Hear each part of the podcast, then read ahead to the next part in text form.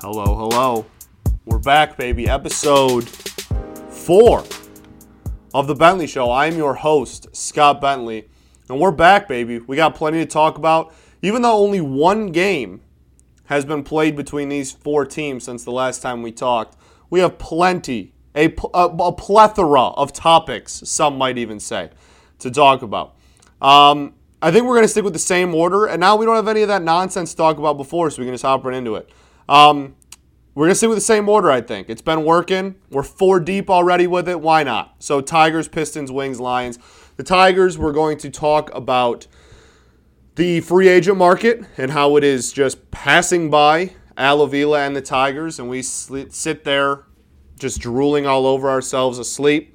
Um, and then we'll talk where I'm going to start doing prospect. Uh, I don't know about if breakdown's the right word, but we talked about in episode two, I think, how we had five prospects in the top 25 in baseball. And I think as the season gets closer, it's important people know uh, their those prospects' status as well as um, my opinion of them. Uh, and, and, those two things are really important heading into the year because you know people want to know if we're going to see any of these guys or anything. So uh, we're going to slowly start breaking down. Uh, we're just going to do Spencer Torkelson today, and then we'll you know go go down the list, if you will, down the line. Uh, the Pistons. We'll talk about Jerami Grant, and then we're going to talk about a massive debate that broke out throughout Pistons Twitter yesterday for quite literally no reason. Killian Hayes is out, has been out for like two weeks, and will be out for like four to six more. And, and for whatever reason, somebody did. I didn't go deep enough into the rabbit hole to know uh, the origin, but for whatever reason, man, Killian Hayes was a massive, massive arguing point. And, a lot of fights broke out over Pistons Twitter yesterday over Killian Hayes. So we're going to talk about my opinion of him. We kind of talked about him a little bit uh, what last episode or two ago. I don't know. Um, but uh, we're gonna do a full breakdown, talk about you know his selection of, of picking him at seven and his game and all that kind of stuff because that's apparently what what everyone's talking about, and we haven't played a game since. So, uh, then with the wings, we're gonna talk about Blashill. A lot of interesting stuff on Twitter involving Blashill um, and people's opinions of him. And then uh, the one game that one was played, uh, we, we, will discuss the, the Tampa Bay Lightning um, game that happened in my world last night. So when you're listening to this, two nights ago.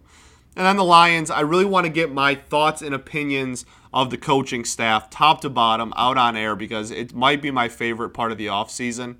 Um, is just the overhaul. I really like this coaching staff, and I kind of want to go through uh, more in depth of, of each each hire, each new hire, and talk about why I like them uh, so much. So, um, specifically, Aaron Glenn. Aaron Glenn is is Bay.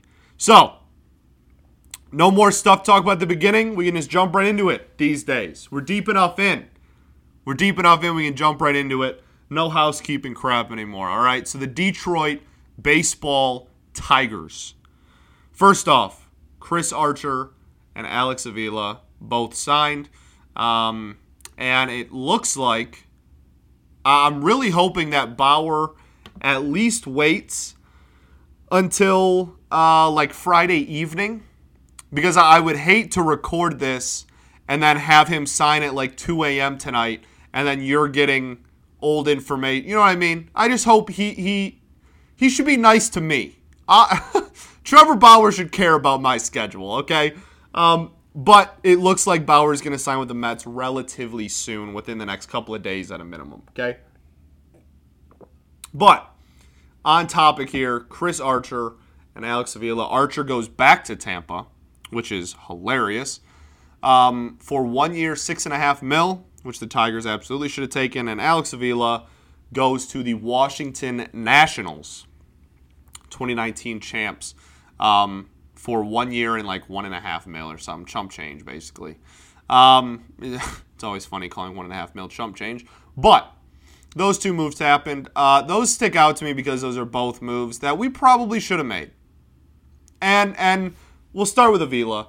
Uh, it sounds like we were second on his list. It sounds like that was a real possibility, a reunion with him, and we all knew it was because we literally until we signed Ramos, we quite literally didn't have any like if a pitcher threw a ball to home plate, it would just would have hit the hit the umpire in, in the dick. Like, you know, we literally had nothing. We had we we had no one back there. So, um, uh, uh, we knew a reunion was possible. It sounds like uh, Avila at the end of the day wanted to really keep his options open until the last second, which is why he's signing in early February, because he really didn't want to come back. By the sounds of it, uh, it really sounds like he he uh, he alluded to ring chasing. Really wanted to play for a competitive team.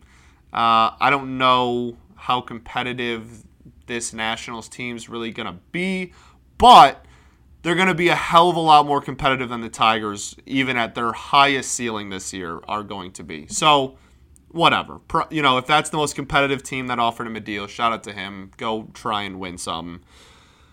Um, but for that cheap man, it's really hard. It's really hard. It's really hard just being a fan of these teams. Um, Archer's the one that pisses me off a lot. The Archer one genuinely makes me upset. We we've talked about our rotation uh, several times on this show. This rotation is barely 5 deep. Okay, this rotation is is Turnbull and Boyd solidified. Bingo. Probably Skubal. Probably almost 100% chance Skubal's in there. And then Michael Fulmer Hmm. Okay. I don't think Mize is starting on the opening day roster. Uh, Holland, who is going to be a reliever, he can start if desperately needed. He has started before, but I don't think he is a starter in the year 2021. So he barely even counts. He's a reliever on a minor league deal. And then Urena, who should probably also be in the bullpen for a halfway decent team but again, we have no other starters, so I guess he's not. Uh, and then yeah, we circle back to Fulmer, I guess. Like Fulmer, who couldn't pitch past the third inning in 2020, is apparently magically going to figure out and, and, return to form just randomly and, and, and purely magically. Ridiculous.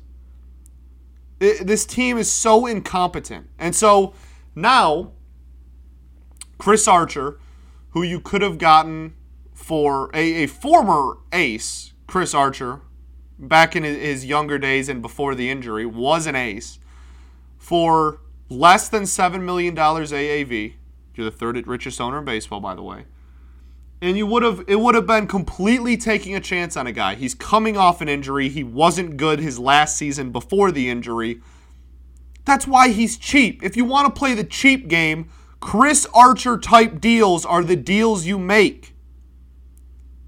That's literally what the cheap game is, taking chances on dudes that that used to be good and you're hoping for a rebound or that your scouts think, "Hey, like this dude could take a big step forward." Wilson Ramos in his mid 30s is not going to magically put together an MVP season that you can trade at the deadline and get something for. Chris Archer has literally proven to be an ace. He's gotten Cy Young votes before. He's been an all star. The trade was horrible, but he was still flipped at the deadline with the intention of being the ace of, of a team chasing the postseason. It's absolutely absurd that this team did not even give Chris Archer a look. That's ridiculous. It's ridiculous. He is that strategically, that is the exact type of move you want to make. The exact move. That's the profile. It's absurd. Pisses me off to no end. Because there's a difference between being cheap and smart and being cheap and stupid. The Rays are cheap and smart. The Rays and the A's are cheap but make the postseason every year. Then there's being cheap and trying to suck still. And that's what we do. And we don't even need to be cheap because we have the third richest owner in the sport. Absurd. pisses me off to no end. Uh, I've been on the Archer to Detroit train since. You can probably go back. I uh, Diamond Digest is a web a beautiful website with beautiful people that I that I write for. Um, and on one of their podcasts, I want to say during the postseason, I said that I want the, I think that was the first time I made it public. So like I've been on this wave since the 2020 season. And it's now almost the start of tw- you know, he signed. It's almost 20 It's ridiculous, man. Ridiculous and it pisses me off and you know, I spent a lot of the day today rewatching uh, highlights from when we were good. And it just sucks.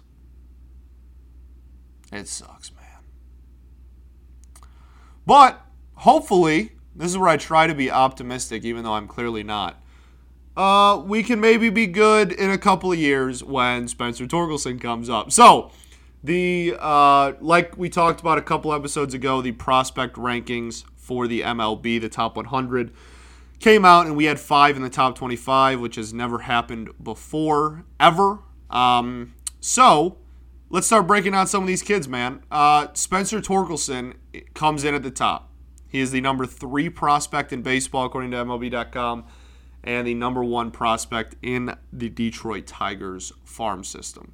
Um, Spencer Torkelson is the man. He's the guy. I mean, that's that is, you know, we have all, you know, we have Mize and Skubal and and Green and Manning and stuff, and we have all these other great prospects even throw Faedo, maybe Paredes in there. But Torkelson's the guy that when he was drafted, you went, okay, let's start trending up again. he's going to lead the way, he's going to carry the torch. He might not even be the best guy guy out of the five. You know, we'll talk about that as as this whatever you want to call it series goes on. But that's the guy when we took him on draft night, we went, okay, there's a face to this rebuild now. And yeah, obviously Mize went number one too, and, and like I said, we've had a lot of other great prospects, but but not like that, man. This guy was breaking Barry Bonds home run records in college. He went to ASU, which is where Bonds went. He was literally breaking Barry Bonds records in college. And if he would have played a full junior season and it didn't get cut short due to COVID, he would have broken a lot more because he was on the tail of a couple more. He broke his he broke Bonds' uh, freshman home run single season record, and he would have broken Bonds' career um, home run record had it not gotten cut short due to COVID, most likely. That's the man. And he seems like he's a great personality. He says all the right things. Seems like a cool kid. Um, that's the guy. That's the guy. And people want, you know, oh, is he going to play third or, or, you know, now we're hearing like left field. Or, no, he's going to be a first baseman. And it's going to work out beautifully. Okay. He, here's the thing. So, Baseball America, um, in one of their reports. They had, they had a guy breaking down uh, on draft night. They had a guy breaking down because you know, we took we drafted him as a third baseman for whatever freaking reason. So they had people on draft night breaking it down, and and he was like, "Look, man, what position does Spencer Torkelson play? He plays offense, right? It doesn't matter. He put him on defensively wherever he's going to be best, obviously, but but you drafted him for the stick, man. You didn't you didn't draft Spencer Torkelson because he's gonna be some some good defensive third baseman or some good defensive left fielder. You didn't even draft him because he's gonna be a good defensive first baseman, even though I think he could be. You drafted Spencer Torkelson because he has he is considered to be one of the best offensive players to come out of the draft in like damn near 20 years. That's why you drafted him. He's going to be great. I can't wait. Uh, will you will you see him in the majors in 2021? No, you won't, and I don't think you probably should. What's the point? Uh, here's the thing: if, if he had gotten a full or whatever half a season of minor league ball last year, you might be able to convince me, but even then, probably not. This dude hasn't even seen a pitch of minor league baseball yet. Let's remember that. Has not even seen a minor league pitch. Just went from the draft to the to the Toledo COVID site. And he's probably going to start in Double A, which is sick. I'm so happy for that. And it looks like him and Green might both start in Double A, which is even sicker. That's going to be a fun team uh, to watch.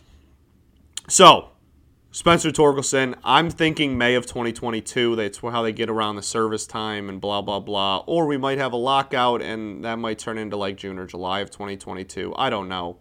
These owners and players can't agree on anything. I think a lockout's pretty much inevitable next year. But let's not think about that now. We're thinking positive thoughts. Spencer Torkelson is the man. What kind of player do you think he's going to be? As some I get asked that all the time. Um, some people like to think that he's going to.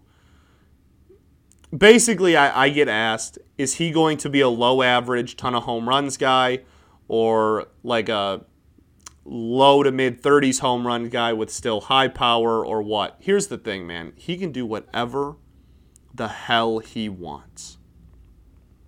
And I don't say that lightly, as most people call me a pessimist. I I do not, I am not afraid to talk smack about anything with this the sports situation in this city. I'm really not because it's a joke currently. Spencer Torkelson can be anything he wants, man. He has insane strike zone perception. Insane. Like he draws walks. He doesn't strike out a lot. He hits for a high average and he breaks Barry Bonds' home run records. That's why he's the best offensive talent to come into the draft probably since Mark Teixeira, like damn near 20 years ago. He's the man. So so I don't know. I don't know what kind of development path he's going to take, but he can do whatever he wants. If the Tigers and him decide it's more beneficial for him to, to bat 250 but hit 45 to 50 home runs, hell yes. Obviously, that's sick because he's still going to draw probably a lot of walks too because he's a, he's got a damn good eye. But am I going to be mad at a dude with an over 400 on base percentage that bats 300 and hits 30 to 35 homers? Obviously not. These all sound like phenomenal. You know, both of these are are you know depending on the rest of his stats, potential MVP candidates. Right? Obviously, neither of those are bad. He can be whatever he wants, man. Whatever development path he takes, he will succeed at. And because he's so good at everything at the plate, he has a lot of avenues he can take. He will be fine, and I cannot wait to see him. Um, hopefully next year hopefully next year. 2022 is when you're going to start seeing the hopefully the uptick in the Detroit Tigers, okay? All right. The Detroit Basketball Pistons. First off, what are we doing? Vote for Jerami Grant. All this talk about, oh, Jerami Grant should be an all star, Jerami Grant should be an all star. He's like 10th on the forwards voting. He's not even close to making it right now. So stop complaining about Killian even though he's played seven NBA games. Stop complaining about how bad the team is. Stop complaining about Casey. Realize we have an all star and actually freaking vote for him. He should be an all star. I'm going to be very upset if we let him down. Okay? Vote for Jerami Grant for the love of everything. Jeez. Okay. Now let's get into Killian. Um, this is weird. I don't under like I said, I didn't go deep enough into the rabbit hole here to really understand where this came from, where it originated, who started it. But I mean, my gosh, it blew up. The Detroit t- Tigers, the Detroit Pistons Twitter world community uh, was was going to war at each other over Killian. People were picking sides. People were calling people names. It looked like it was straight out of a, out of a movie. Okay, it was wild. Got a little bloody, a little gruesome. Some some PG-13 action on the Twitter world over Killian Hayes. First off, before we get into my opinion of him, I want to say this is ridiculous. And it's Twitter. So, like, yeah, it's going to be ridiculous because it's Twitter. But even for Twitter standards, this is a little ridiculous. This dude is 19. He's a teenager. He has played seven career NBA games. And he hasn't played in weeks. Where did this come from? I, if anyone knows the origin of it, I would love to know. Because I where did this come from? I'm up to date on my Bun and Cardigan shows. I know it didn't come from them. From Nick and James Edward III. It didn't come from Tony Dombrowski. Because I'm up to date on all his stuff too. It didn't come from Nick. I, I don't know where this came from, but it erupted. It erupted. And everyone's all up in arms. And then and then the bigger those guys did have to pick it up because it was the talk of the town. It's what everyone's talking about, and that's why I'm talking about it too. For whatever reason, Killian became a huge a huge topic of conversation. So so let's get into this. Killian Hayes taken seventh overall. Um, man, I, I just want to keep saying calm down, but I've already said it a million times, so I'm not gonna I'm gonna try to not keep repeating myself, which I fail at uh, very often, to be honest. Um, Okay. Let's start with this. Again, I'm going to repeat myself right off the bat, even though I said I wasn't going to. He is 19. Take a deep breath. He's 19. He has played seven NBA games. You can count on your two hands how many games Killian Hayes has played at the NBA level. Okay? Now, if you think that Killian Hayes is ever going to be some 25 to, to 30 point a game score, I don't know what to tell you. Like, you're just an idiot. I don't like calling people names that I don't know for no reason, but like, that's that's stupid. You just don't you just don't know why he was drafted or, or what his value is. You don't know what kind of player he is. He's never to be a 28 point a game guy. That that's okay. So so if you're mad that that people drafted behind him are better at scoring, that's ridiculous because that's not why we took him. Killian Hayes, e- even if the Detroit Pistons win the NBA championship in 2027, okay, it will not be at the hands of a 28 point per game Killian Hayes even if everything goes right in this rebuild and we're a championship team down the road, it will not be because of Killian Hayes scoring. Now, he obviously needs to take a big step forward in it. He can't score, you know, six a night.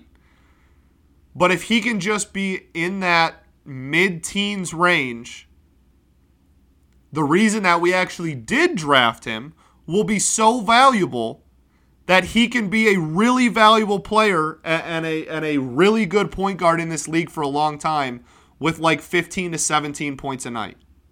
And that reason is his playmaking. He is a phenomenal passer. His vision is unbelievable at 19 years old. It's already unreal. You can go watch tape of the tiny ass sample size of 7 games. Go watch those games watch him find everybody on the open floor consistently. Does he have turn? Is there some stupid turnovers? Yes. He's 19 and he's seven games into his career. Absolutely. Did he get too passive at times? Probably. He's averaging like six points a game.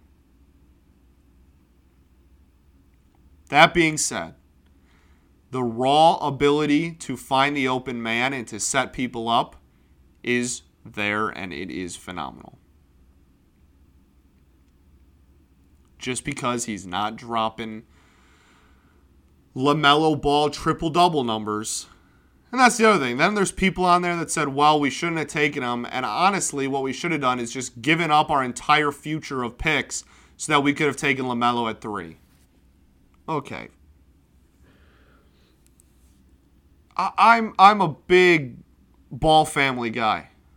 I, I got a I got a BBB T-shirt. I won't even lie to you. I'm a big Lamelo guy. I would have loved for the Pistons to not get hosed in the lottery, and for us to have been able to take Lamelo Ball. Absolutely. If the Hornets liked Lamelo, why on earth would they do that?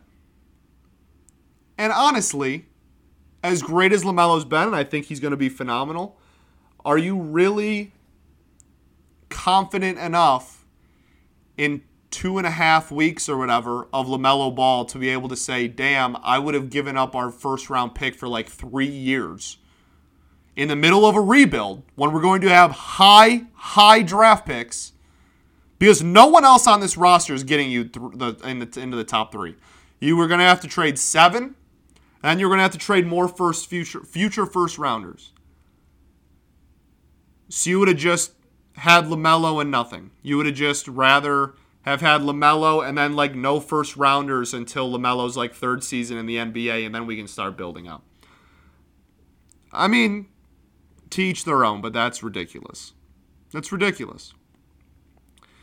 So, to, to slowly kind of start wrapping this up. A, again, he's 19 and played seven games.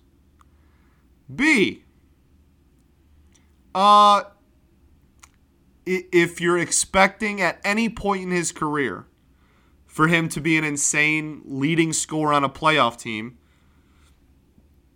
I don't want to like just come out here and like you know thrash you and be like you don't know what you're talking about, but like you you don't know what kind of player he is clearly. That was never the reason that the Pistons took him, ever. At no point you know, four months ago when he wasn't even a Piston and we were eh, going through draft combines and scouting reports, we weren't even like, damn, this dude might be a 30 point a game guy someday. Not the kind of player he is. And C, the kind of player he actually is, is a playmaker. And he has the potential to be a damn, damn good one. A damn good one. It's there, man. It's there. If he can just be a, a 15 to 18 point a game scorer, an average defender, but flirt with 10 assists a night, he's going to be damn good on this team for a long time. Okay? So I don't know where all that came from. I don't know where all of the the random Killian slander and or praise came from. I don't know where the fight originated from, but it's ridiculous. It's stupid. It never should have happened. I don't know who's responsible, but it's so dumb. It's so dumb. He's a teenager. He's 19. Sekou's 20.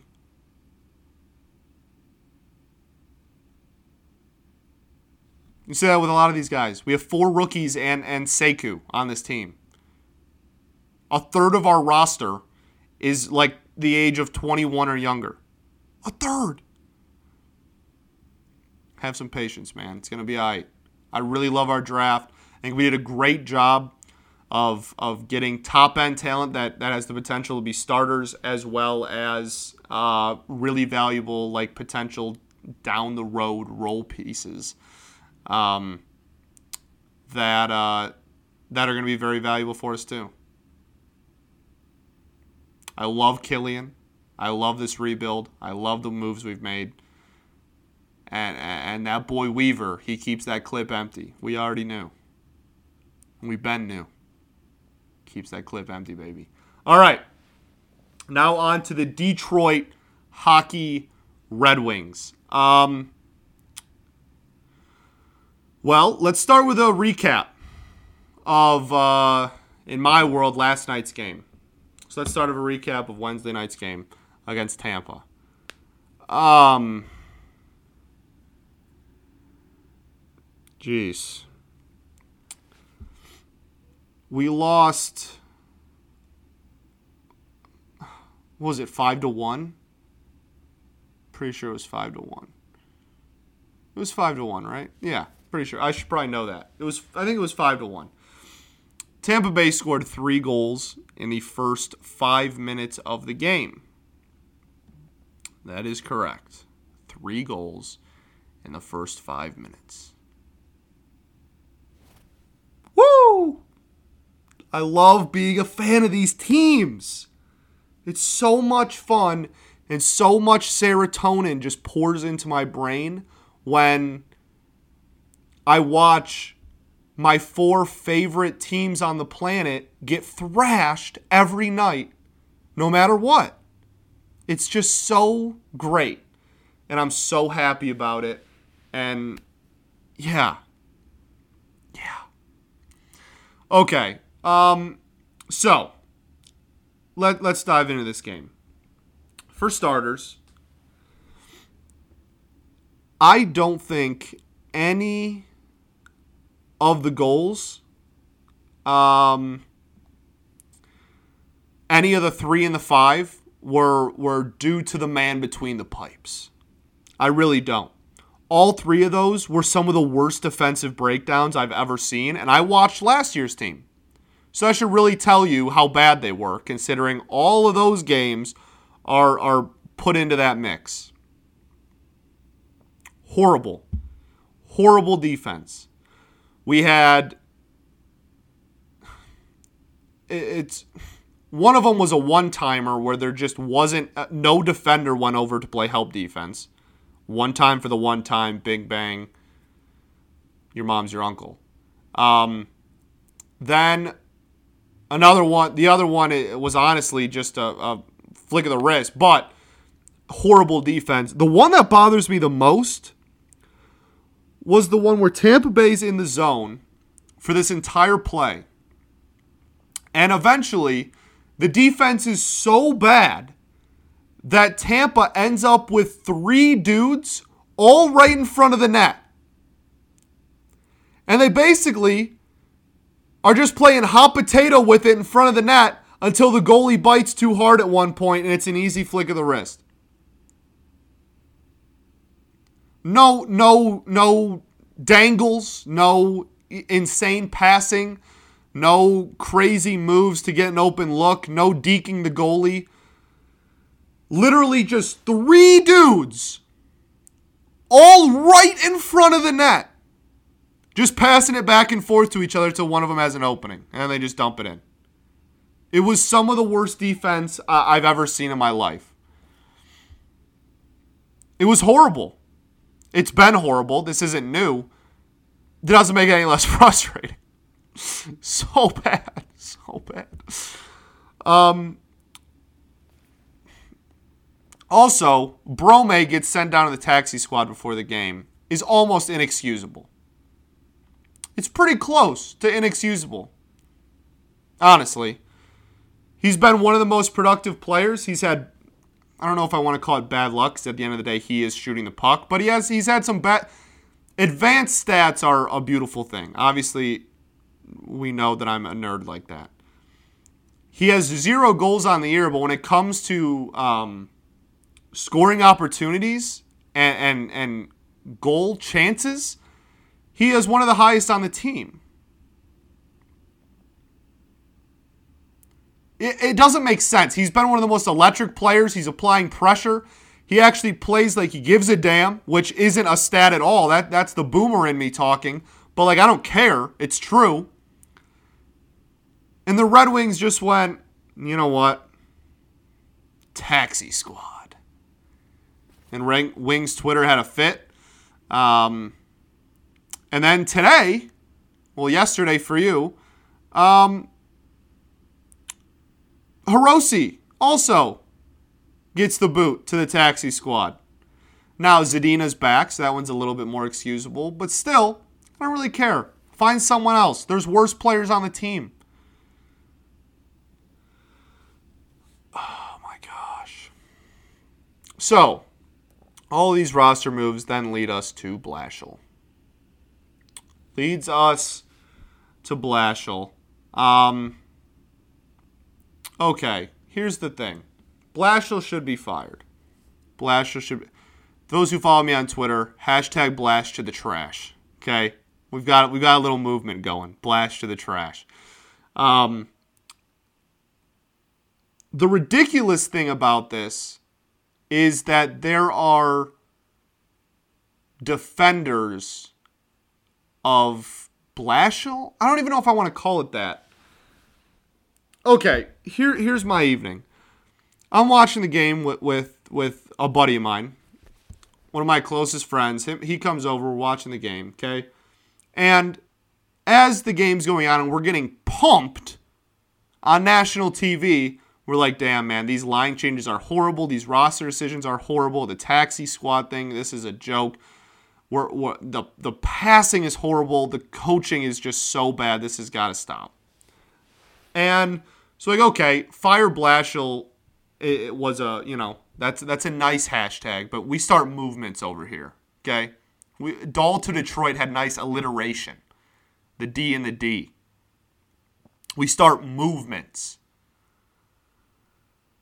Okay, so we thought of it and we thought of Blash to the Trash and we wanted to start it. And then we had some people uh, telling me that, okay, here, here's the one take that, that I think is hilarious. This is one of my favorite takes.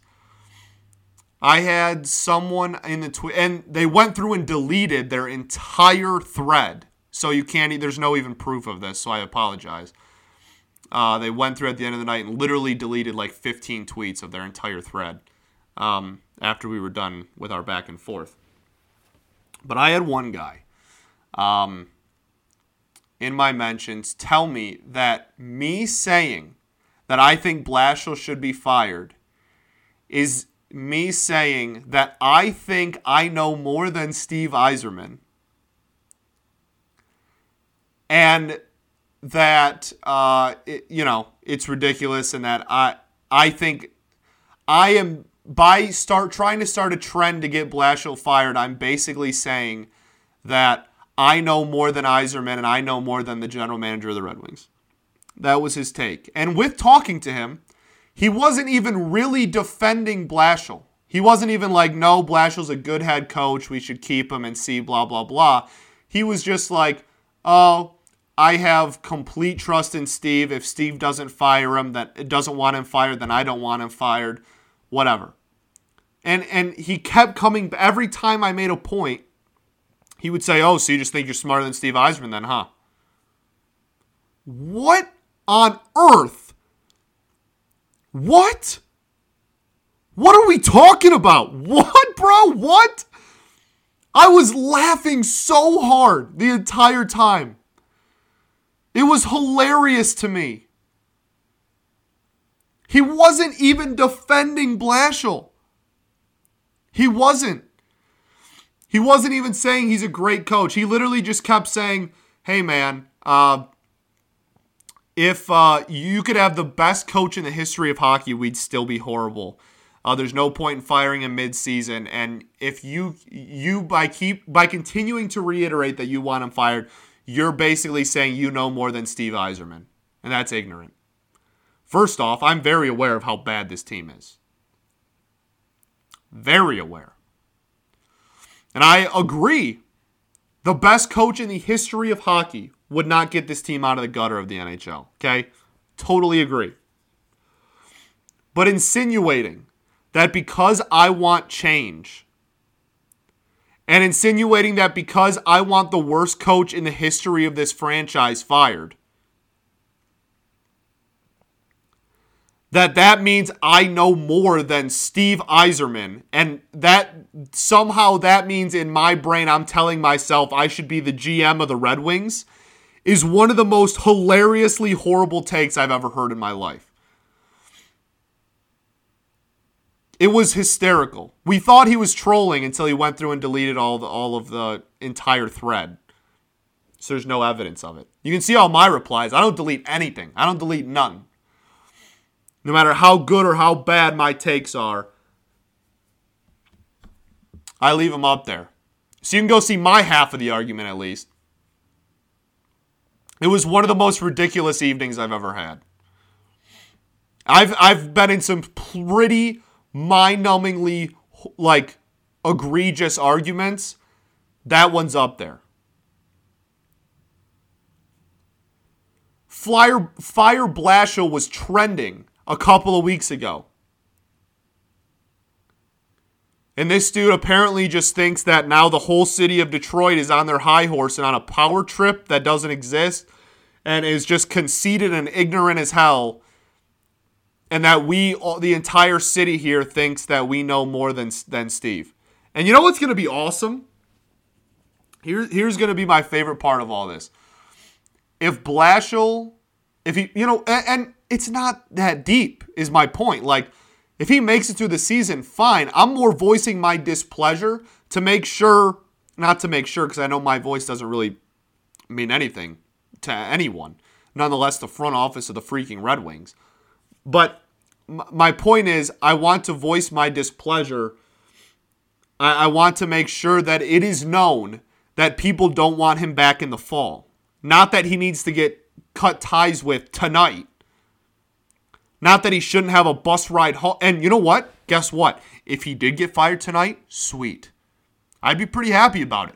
But the whole point is to just make sure that it is known that no one thinks that Blashill should be the head coach next uh, next season. He should not be behind the bench next year. That's the point. I, this is Twitter. The whole point is to just put your thoughts out there. All I'm doing is voicing my displeasure with how horrible of a coaching job has been, how horrible the coaching position has been handled this year. And this dude thinks that I'm saying I know more than Steve Yzerman. And he said it like 15 times. I wish he didn't go through and delete it all. It was hilarious, bro. It was hilarious. It was so hysterical. Um, so yeah, I I I don't know. I don't know what to do with people sometimes. But that being said, back to the original point. Blashill is not the answer for this team long term. He played his role. He played the Gardenhire role that the Tigers had. Hey man, we're to suck. There's nothing you can do about the fact that we're to suck. So you're to be the head coach of this team during the dark ages. And then once we're starting to trend up again, even if just a little bit, once we've hit the bottom as far down as we can go, which is 2019, 2020, once we've hit the uh, the rock bottom of this team, and, and even if we're even if we're flatlining, we're not even moving up yet. Once we've hit rock bottom, then we find somebody else to try to take us up again. And and he's done that role. Fine, more power to him. He got to be the head coach of the team that he rooted for growing up. He's he's from you know Michigan. Cool man. It's a nice story but he's not a good coach. He's not. The lines are ridiculous. The taxi and uh, up and down is ridiculous. And I know Steve has a hand in that too. I'm not trying to put it all on him, but but it's definitely part of him too. Um, I think the line management has been pretty atrocious. Um, I don't know, man. I don't know. I just thought it was funny I just wanted to share my, my, my funny evening of of people saying because uh, that's just so ridiculous. I can't get over how ridiculous that is. Like you could say that about any sports talk radio person to ever live. Like this is the industry, this is the field is is voicing your opinion. I don't know. I just thought it was hilarious and I thought it made for an interesting story. And it also ties into the, the main point, which is Blashill. Um, it's it's such. He's not the one, man. He's not the one, and like I said, that's fine. He's done a fine job here. He hasn't, but he, he's he's filled his role well. I'll put it that way. He has done a fine job filling the role of placeholder while we suck historically. Like I said, Exact same situation Gardenhire was in. Exact same. Okay? So, Blashill needs to go. Um, Blashill to the trashel. Blash to the trash, baby. Um, it's it's just like I said, it's time. I don't I don't want to keep getting hung up on it, but it's absolutely time. Um, and uh, yeah, I'm trying to think if there's anything else on the wings. Zadina's back Friday. So what time you're listening to this, the Z-Man will be back. That is awesome, or he's supposed to be. I guess I shouldn't set that in stone. He's projected to be practiced uh, Thursday, so hopefully by the time uh, ping the ping, I just mixed the Pistons and the Wings together. Pistons and Wings both play Friday, so hopefully he will be back by then. Um, what else? We haven't won a game with anyone besides Bernier and net in like over a year, a calendar year. Pretty sure that's real. There's a lot, man. Maybe not over a calendar. Maybe it's like maybe it's like around a year. I don't know. This team's a disaster. Uh, Larkin still looks good though, almost a point a game. That's nice. Um, also, shout out to the Fox, just the Red Wings, man. Gosh, how can you not love this franchise? It's so crazy to me. Like they put up a graphic of uh, of Larkin. Larkin played his 400th game on Wednesday, and they put up a graphic of the most points through 400 games in your first 400 games as a Red Wing in, in like Red Wings history. And uh, he he was like just under 300. I think he has he had like 275. That sounds right. 273 somewhere around there points in his first 400 games, which is solid. That's you know it's 75% or 0.75 points a game, which, considering the teams that he's been on, is is pretty respectable. I would say it's pretty good. Um, not anything unbelievable, but it's it's it's respectable, and that respectable number got him like ninth on this list just because we're the freaking Red Wings. And for those who didn't see the graphic, the most all time was Yzerman, who had 500 points in his first 400 games. Open your front door, turn the knob, let that sink in. Because when he took over, those were some pretty bad teams, too. They weren't this bad, but he, he didn't play on really any fantastic uh, teams his first 400 games, really, either. Especially his first, probably 150. Unreal, man. Unreal. All right, let's wrap up with the Detroit football Lions. I feel like my camera's like slowly been shifting this entire time. Okay, Lions, right. On on topic. Coaching staff, man. Um I love it. I love the coaching staff this team has built. I love the direction we're heading. I think I have not had a lot of faith in any of these teams' rebuilds. And we are all going through a rebuild at the same time. The only one I have faith in really is the Wings because of how much I trust Steve. Much to Twitter user, whatever his name's dismay, I actually have a lot of faith in Steve Yzerman and think he's one of the best general managers in the sport. Um, that being said, it's really hard to have a lot of optimism when you have like a 37 point season, cut short due to COVID or not. You could have doubled our point total and we still would have been damn near last place or like second to last. That's how bad we were. Okay. Um, so that wings light at the end of the tunnel, but it's far away. Um, the Tigers, I think I've made that pretty vocal. Um, I think Al Avila's horrible at his job, and I have no faith that Chris Ilitch will spend money when it's time to. And I'm terrified that this team is just going to be horrible for the entire decade of the 2020s. Um, the Pistons have been in a, a the definition of irrelevant for a decade. Probably the uh, you know I have this conversation, this debate with people all the time. I think you could argue, and I love the Pistons, obviously.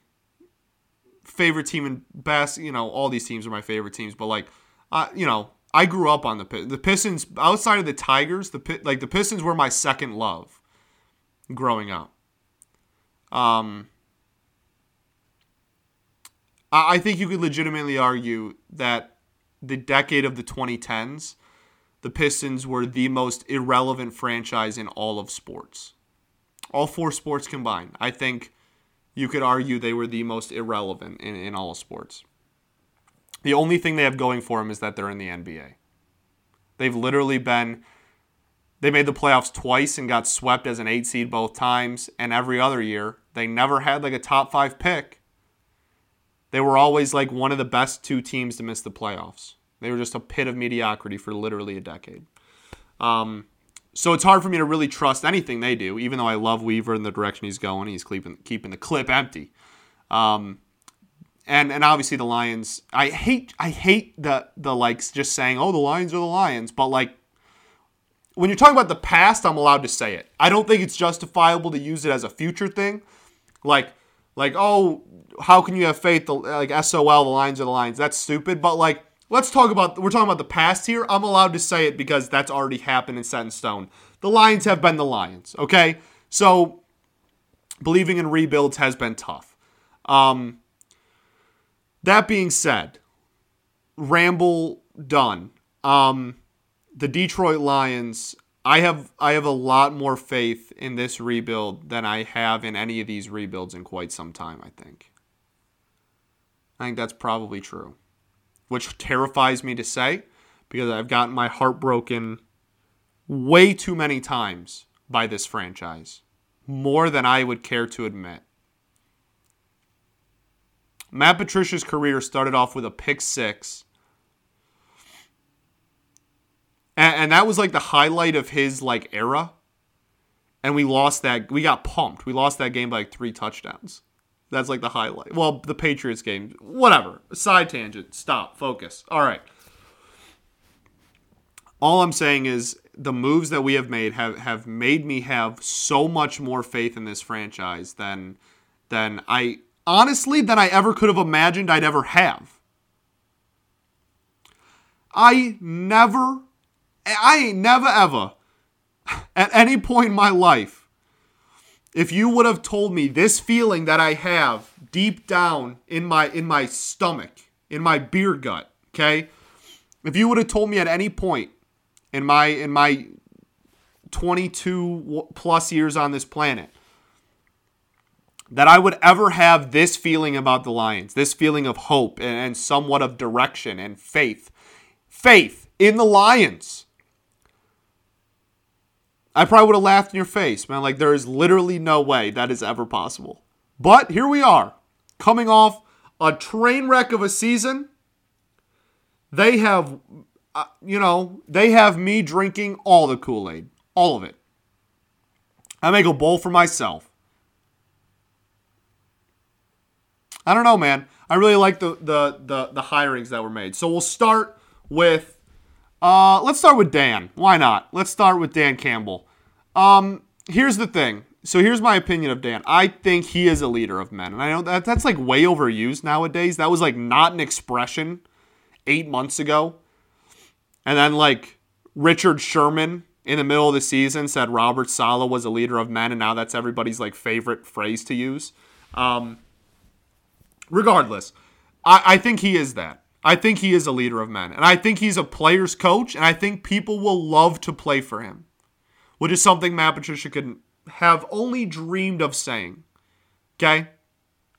So we'll start with that. I really do think that just on a strictly personnel and people wanting to play here and wanting to play for him, it's it's a plus. I, I think people I, I I completely see why and, and agree and and think that that is true. I believe in all that. Okay. That being said, I think he might be the kind of head coach where you have to have really good X's and O's guys on each side of the ball to make him an effective head coach. Now, again, he hasn't even coached one NFL game for the Detroit Lions yet. He was an interim in Miami for a little bit. We got a little taste.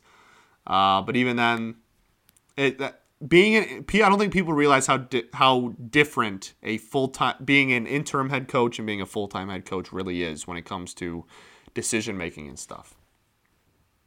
He has a six year deal here. He can he can kind of loosen up and have some faith that he's going to be here and not think about his job for every play call. Okay. Um, uh, but I do think I do worry. I guess is the word. Um, I do slightly worry that the X's and O's. I don't think it, he's a stupid guy. He, whether you think he's qualified or not, he still worked his way up and got to a point where he could be interviewed for head coaching jobs in the NFL. I don't think he's an idiot. I think he knows what he's doing. He played in the NFL for crying out loud. But when it comes to being a head coach at the NFL level, I think it might be a situation where you need really good X's and O's guys uh, for the OC and the DC. Now, let's talk about the DC. Because uh, I'm in love with him. I'm absolutely in love with him. Um, I think that uh, Glenn is the man. I think Aaron Glenn's the man. I think, and this is why I think I have so much faith in this coaching staff, is because I do think that you need to surround him with good X's and O's guys, and he'll be, he'll take the other side of coaching. Not that he won't. You get what I'm saying. He'll his expertise is in the other part of coaching. So you need some guys helping with the X's and O's, and I think if you surround him with that, he could be a really effective head coach. And I think that's what we have, and that's why I'm so excited. Aaron Glenn is is the man. He's the man. Ask anyone. At, I don't care if you haven't spoke to them in, in eight years.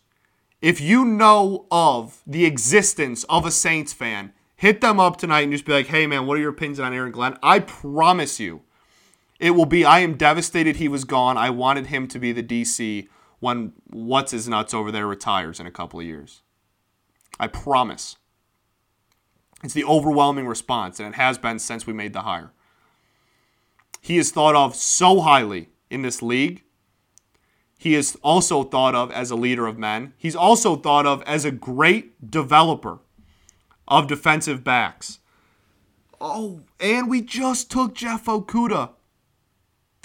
To my dismay, we took Okudah with the third overall pick last year. Okay? This fit makes a ton of sense. Even and you don't make an, a, a hire for one guy. I totally get that. I I think the Scott. I think that's a that's a future head coach. I think Aaron Glenn is a future head coach. I think he's going to do phenomenal things here. I think the sky is the limit for him. His seal to quote MJ, the ceiling is the roof for this guy. I think so highly of him. The Saints have thought so highly of him. The entire NFL thinks so highly of him. I, I think this guy is uber talented and could be either a DC in this league for a long time or at some point a head coach. Sky's the limit. I can't wait to see what he does with uh, Okudah specifically, but really the entire defense, being that it was so unbelievably, mind numbingly horrible last year. Um, that's obviously what I. Uh,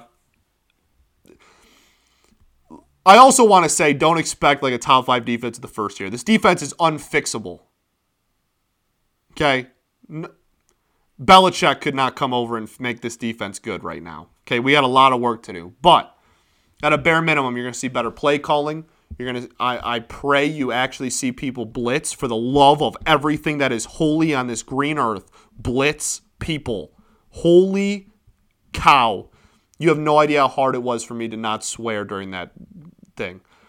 Jeez, I can't believe we literally went three years and blitzed like four times. Oh my gosh, I do not miss that man at all. Anyway, on the offensive side, we get Anthony Lynn. I love it. I love it. Again, this obviously the head coach experiment with him probably didn't go to plan, but you can't deny the offense looked damn good, especially this past year.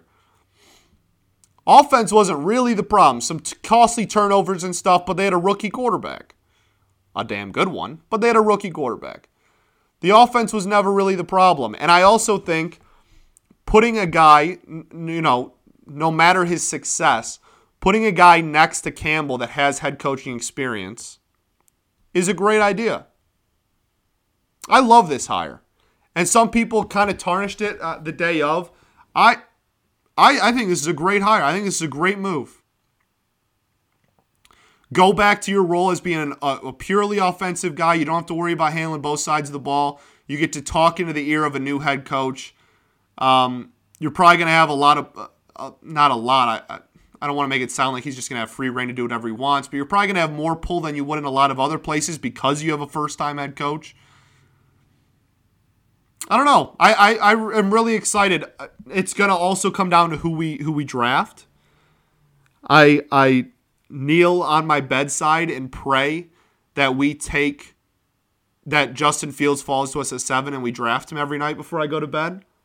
But regardless, I'm really excited for this offense. I'm really excited with the things he can do. We have a lot of pieces, as plenty of people have pointed out. We actually have some pieces to build around on the offensive side. I'm really excited to see what Lynn can do.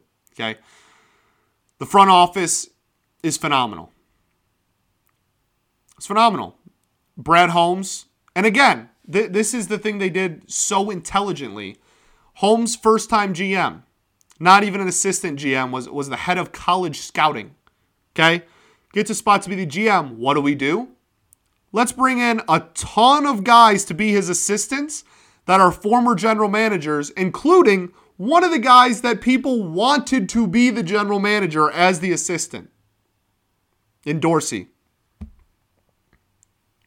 Incredible move. Incredible move.